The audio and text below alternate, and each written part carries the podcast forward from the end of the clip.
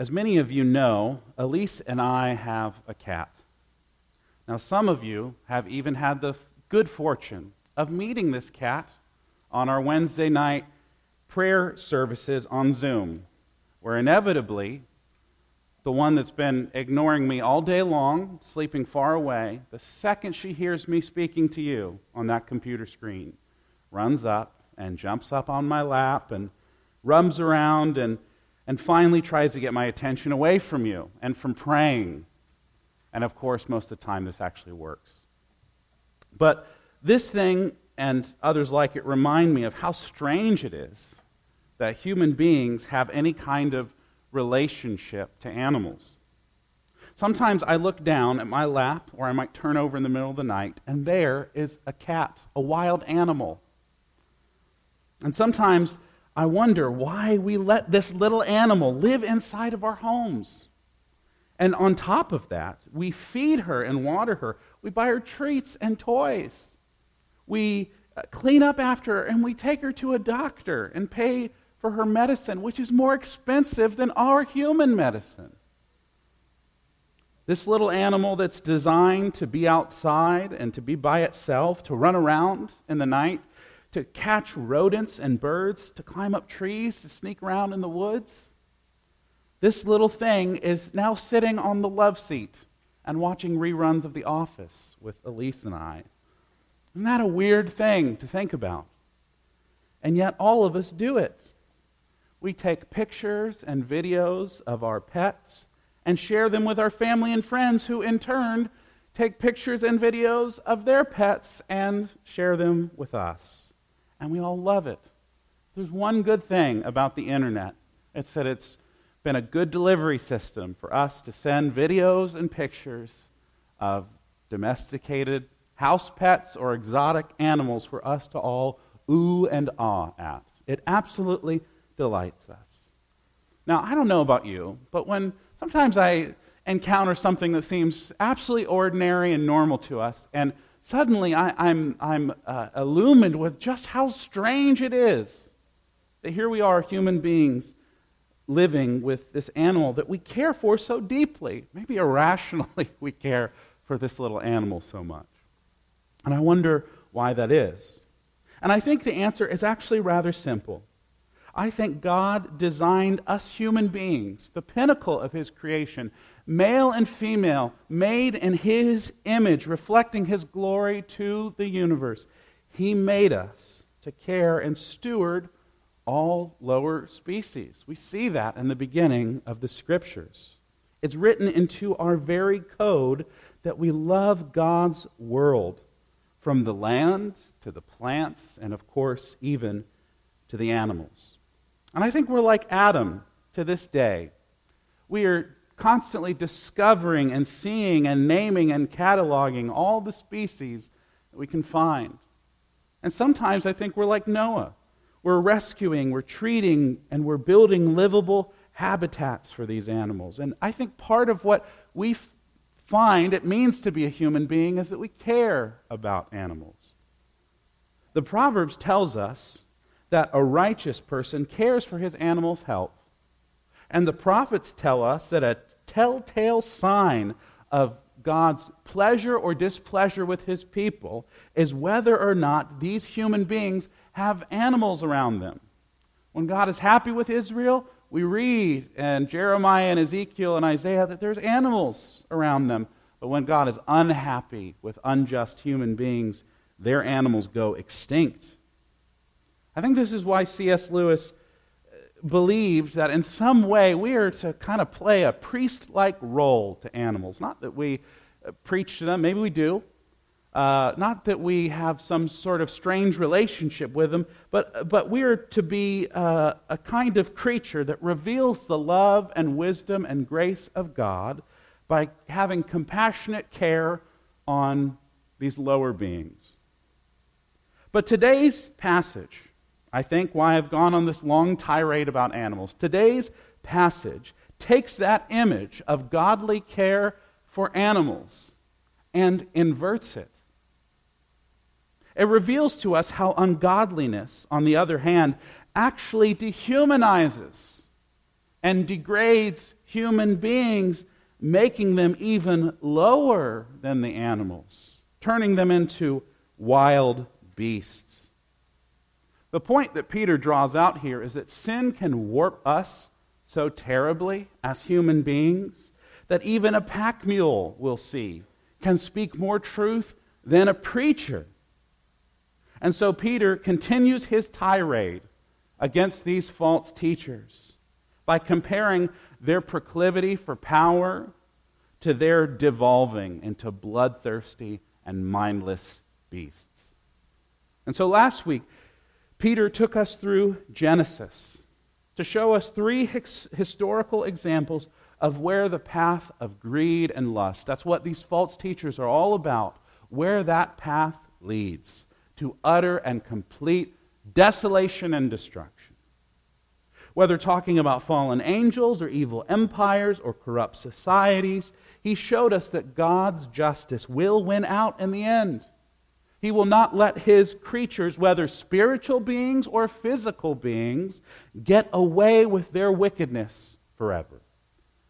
But Peter also pointed out to us two remarkable people. He pointed out Noah and Lot. They're remarkable not because there's anything special in them, but they're remarkable because, unlike the world around them, they responded to God in faith and obedience. But these two men who trusted and followed God, although they were called righteous in the Scriptures, were not very righteous men in their behavior. And yet God saved them. Why? Well, it's not, again, because of their righteousness that he saved them. It's because that while they were yet sinners, Christ died even for unrighteous people like them. And so when we look at Noah and Lot, what we can see is a mirror, a spiritual mirror of ourselves. Not very righteous people, but by the grace and mercy of God, trusting and obeying in him. And so ultimately this led us to the place where we see God's justice against evil and his mercy towards sinners ultimately meet and congress. And that is in the cross of Jesus Christ. And that's the source of all of our good news. But here's some bad news that Peter wants us to get back to. There will always be people who claim, by the way, to be Christians, that claim Jesus and his gospel, and yet these false teachers will try to lead us astray with division and deceit and with their various forms of depravity. They will try to distract us. And so Peter, not satisfied with the beatdown he's already put on these people, he is going to double down on what he really thinks of them and our passage this morning. So let's look, starting with the second part of verse 10 this morning, 10b. Peter starts strong in his total denouncement of these false teachers. He starts by saying, bold, arrogant people. They are not afraid to slander the glorious ones. Peter is so taken aback by the sheer brazenness of their pride, of their blinding arrogance. They're so bold, they're so arrogant, in fact, that not only do they intentionally mislead human beings, whoever it is, pagan or Christian alike, not only do they intentionally mislead them, but they even slander the glorious ones. That's a weird phrase, a weird word. Who are these glorious ones?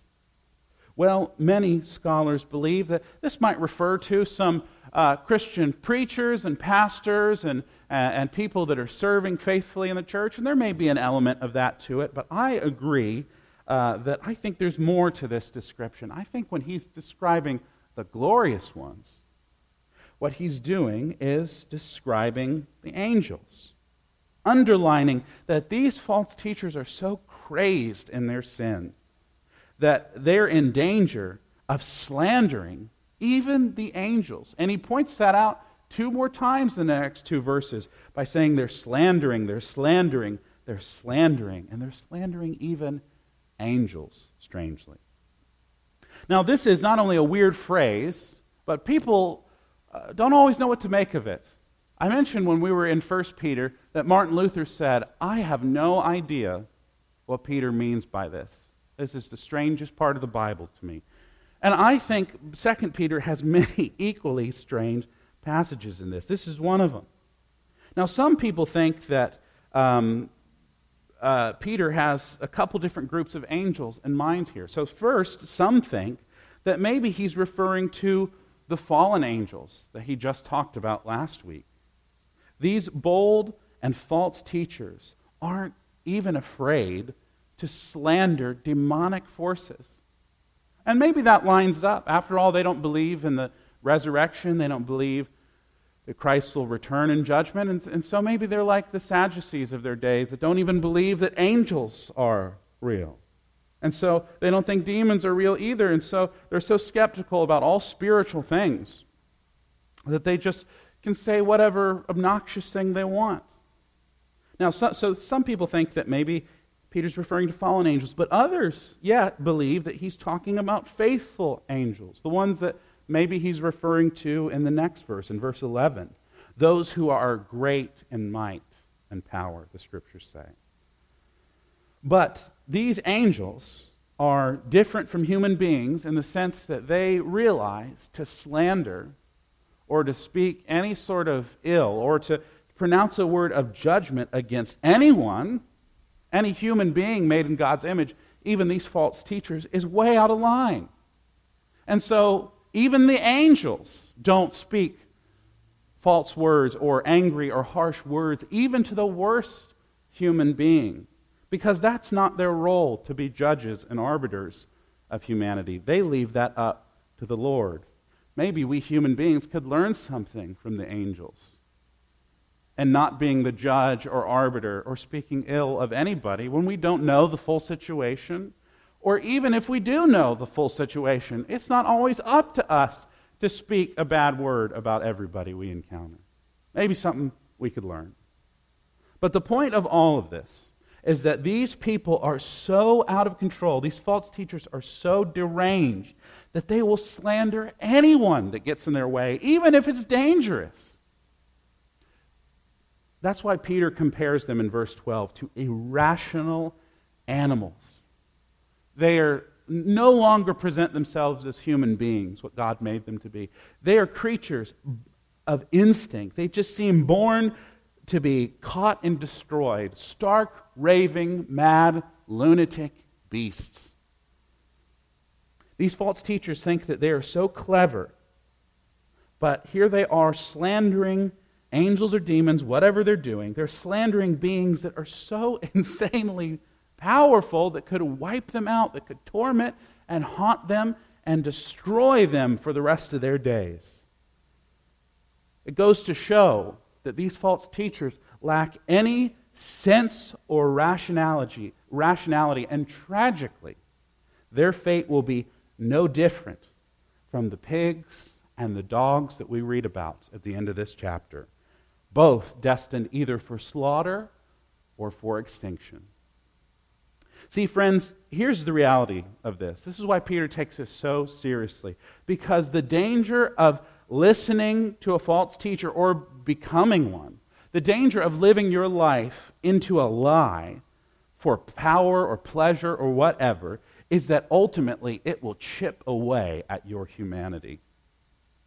It will strip you of what God made you to be, His image bearer, until you're no different, really, functionally, than a chimpanzee that sees another chimpanzee holding a banana it wants, and they rip each other to shreds.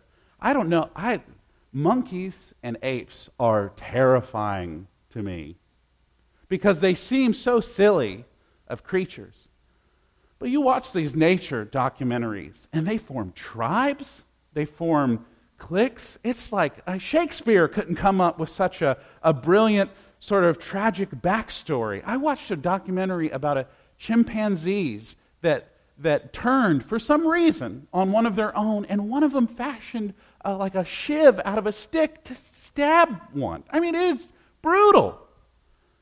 And yet, what this reminds us of is that by giving into false teaching, by believing lies, by pursuing our own sin and selfishness, we become just like that, spiritually speaking.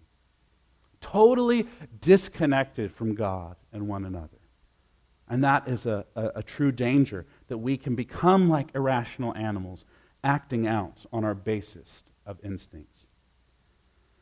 Now, over the last year, I have been reading, I mentioned C.S. Lewis at the beginning, I've been rereading his Chronicles of Narnia series, something I read a long time ago, but have been rereading for the first time, and I've been supplementing it with some secondary literature that points out some of the spiritual things that Lewis gets at in these books, and they're really interesting. And parents, I've got to say, if you have not read these books to your kids, I think you're really missing out, especially maybe around Christmas and Advent time.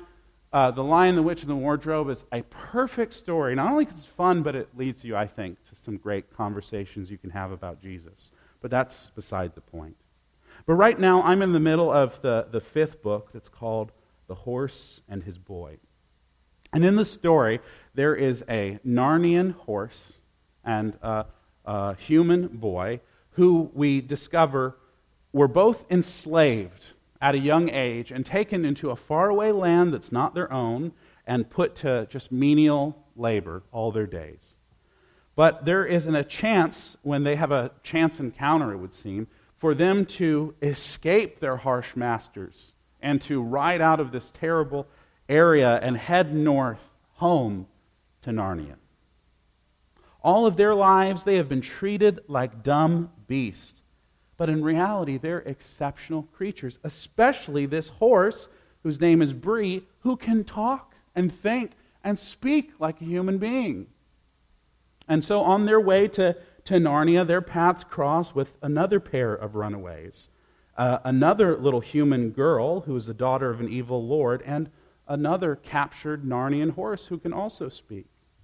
And to the surprise of the children, it's the horses that do all the planning.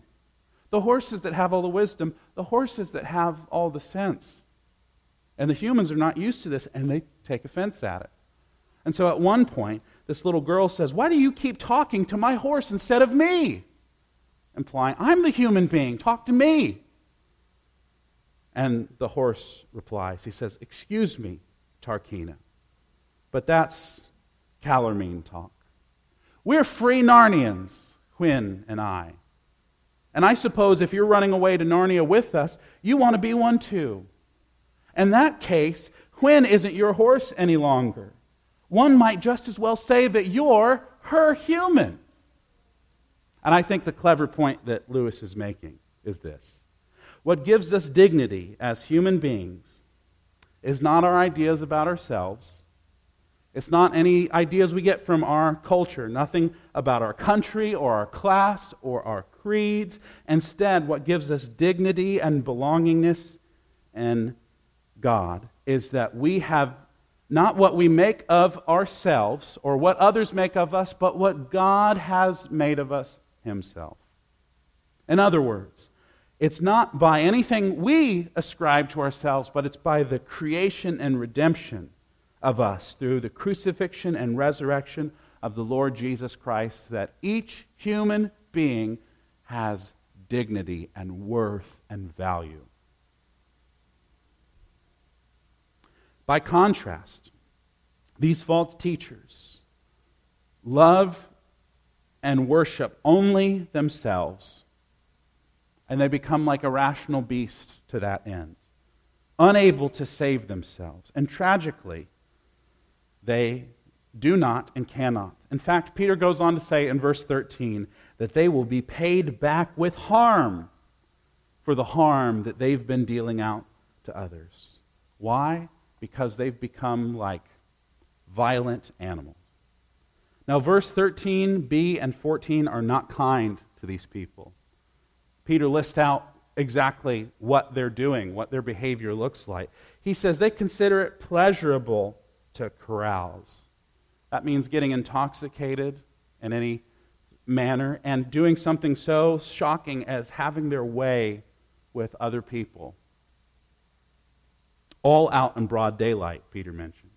And the open, in other words, where anyone can see. They're so shameless that when most people do all their their violence and crime. They do it at night so it's hidden and they don't get caught. These people do it in broad daylight.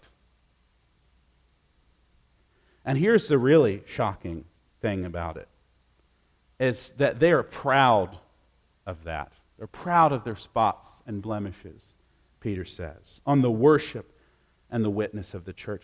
They're proud to do all these things and then come into a church service and sit there all cocky as can be. They're proud to spend their days out in the open deceiving and abusing the same people that they have church fellowship with. Their appetite for destruction is insatiable. But again, to quote Shakespeare, their violent delights have violent ends. See, Peter writes that they have eyes that are full of adultery, that never stop looking for sin. They seduce unstable people and have hearts trained in greed. In other words, what he's saying here is he means that every person to the false teacher, their eyes are filled with looking at people, looking for potential victims of their fornication or adultery. That's how they see people, as candidates for their depravity. Not people to be loved, not people to be treasured, not people to be served in the name of Christ, but people to be exploited and manipulated and abused and so on for their own sick pleasure. The word seduce here in the Greek has the same root and meaning as setting out a bait. In other words, they literally hunt vulnerable people like wild predators. Their hearts are always looking for opportunities to sin. They're always stalking people like some hapless prey. So it is any wonder that Peter condemns these people as a brood under a curse, like a bunch of baby vipers destined for the fire. Verse 15 summarizes, they have gone astray by abandoning the straight and narrow path, the path of following Jesus, to take up their cross daily and to be the least in the here and the now, so they can be great in heaven. So they abandon that path. They've been led astray from that path of following Jesus, of really following Jesus, even though that's who they say they follow. But the question we might ask is, what path did they end up taking instead? Now Peter, ever the lover of strange Old Testament stories, takes us back to the book of Numbers and shows us another path, not the path of Jesus, the Son of God, but the path of Balaam, the son of Bosor. The story goes like this, if you don't remember. When the Israelites had escaped Egyptian slavery and were in the wilderness and had just infuriated God to no end at this point with their complaining, and he had them chasing their tails for a while in the wilderness, but they were getting ever closer to their destiny, to their promised land. Well, in order to get to the promised land, they had to go up and to the north and through a kingdom called Moab, Israel's ancient enemy. And the king of Moab heard that they were coming, and he had heard what God had done to the Egyptians, how God had defeated all of their gods, how he had destroyed their land and their economy. And this king was shaking in his boots, rightfully so. And so what he decided to do was to ask a powerful and evil witch doctor to curse Israel. And so he goes looking for this man named Balaam to put a curse on them. But Balaam initially ignored this king because he had heard also of the power of Yahweh and knew that he would be up against something challenging. But when the king of Moab offered enough money, an obscene amount of wealth, well, suddenly Balaam's mind was amenable. And so here he is, just like the false teachers. When enough money is on the table, when he can get rich enough by hurting other people, he'll play ball. So Balaam saddles his pack mule and he heads up to a mountaintop where he can overlook Israel and put a hex on them, to put a curse on them. But the strangest thing happens along the way. He's on his path, on his pack mule, and that pack mule discovers an angel in their path, blocking the way. Now the donkey, who is an irrational animal, and a kind of comically irrational one, really. Nobody looks at a donkey and say, well, there's a stately beast. No, they're silly. They bray, they snort, they look like an off-brand Kmart version of a horse. And so there's nothing really stately about this animal, but yet it sees this angel. It gets scared and he diverts. This donkey has enough wisdom to know if I collide with that thing, one of us is not coming out alive, and it's probably not going to be me. But Balaam, who is blinded by his greed and his sin, this supposedly great prophet, can't see this holy servant of God. And so, as the donkey's trying to turn off to the left or the right, he starts whipping the donkey to get it to go on the road. And then the really strangest part of the story happens. The mule turns its head and preaches to the false preacher. This beast of burden had just saved this evil prophet from annihilation. And he proved once and for all, it's never the preacher that does the saving with his preaching, but the one whom he preaches that does the saving. It's never the preacher that does the saving, but the one whom he preaches who does. See, whether it's me or a donkey or any number of ill-qualified mouthpieces of God, God will get his message of truth and grace and love out to the people to hear. He'll make sure that it comes out, even if a donkey has to say it. And so the point of the story, in Numbers and in here, is that God will even use dumb animals to preach truth. Even donkeys, in the end, will sing doxologies. And eventually, prophets who are greedy and false and lustful will be muzzled from their madness. They're the ones that will end up shutting up, so to speak. And Balaam, the son of the flesh, a worker of wickedness, as Peter writes, one who was greedy for money, one who tried to seduce Israel with pagan women, one who tried to put a curse on God's people, but could only end up speaking blessings, and one who eventually, for his stubbornness and wickedness and sinfulness, was killed violently in battle. That is the path of the false teacher. It may look like you get a little paycheck, a little advantage in the here and the now, but you end up going on to your destruction, not your salvation. And so, as we've reached the end of this passage, I guess the question we need to ask is, what are we supposed to make all of this? Peter puts a lot of strange details together. Well, first, I think we need to know as Christians that God will deal justly with false teachers who preach a message of sin and selfishness.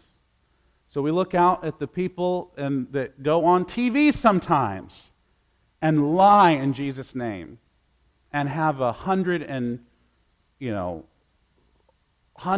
million estate to their name through people. God will deal with those people in the end.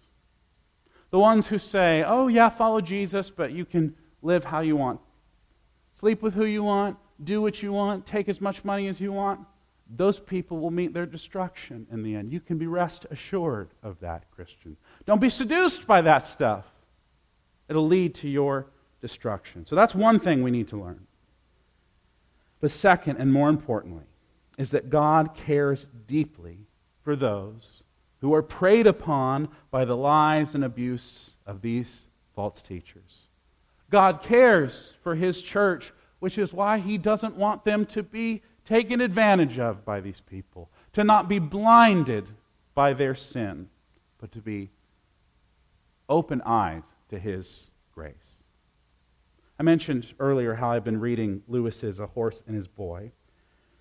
And towards the end of that story, after the horses and their humans have gone through dangers, toils, and snares, Aslan, the lion, the great protagonist of this whole series, the creator and redeemer of Narnia, reveals himself to them. And while it seemed that they were completely on their own, being led down all sorts of terrifying paths, facing danger around every bend, they discover that it was Aslan's hidden but holy guidance that accompanied them all the way to their destination.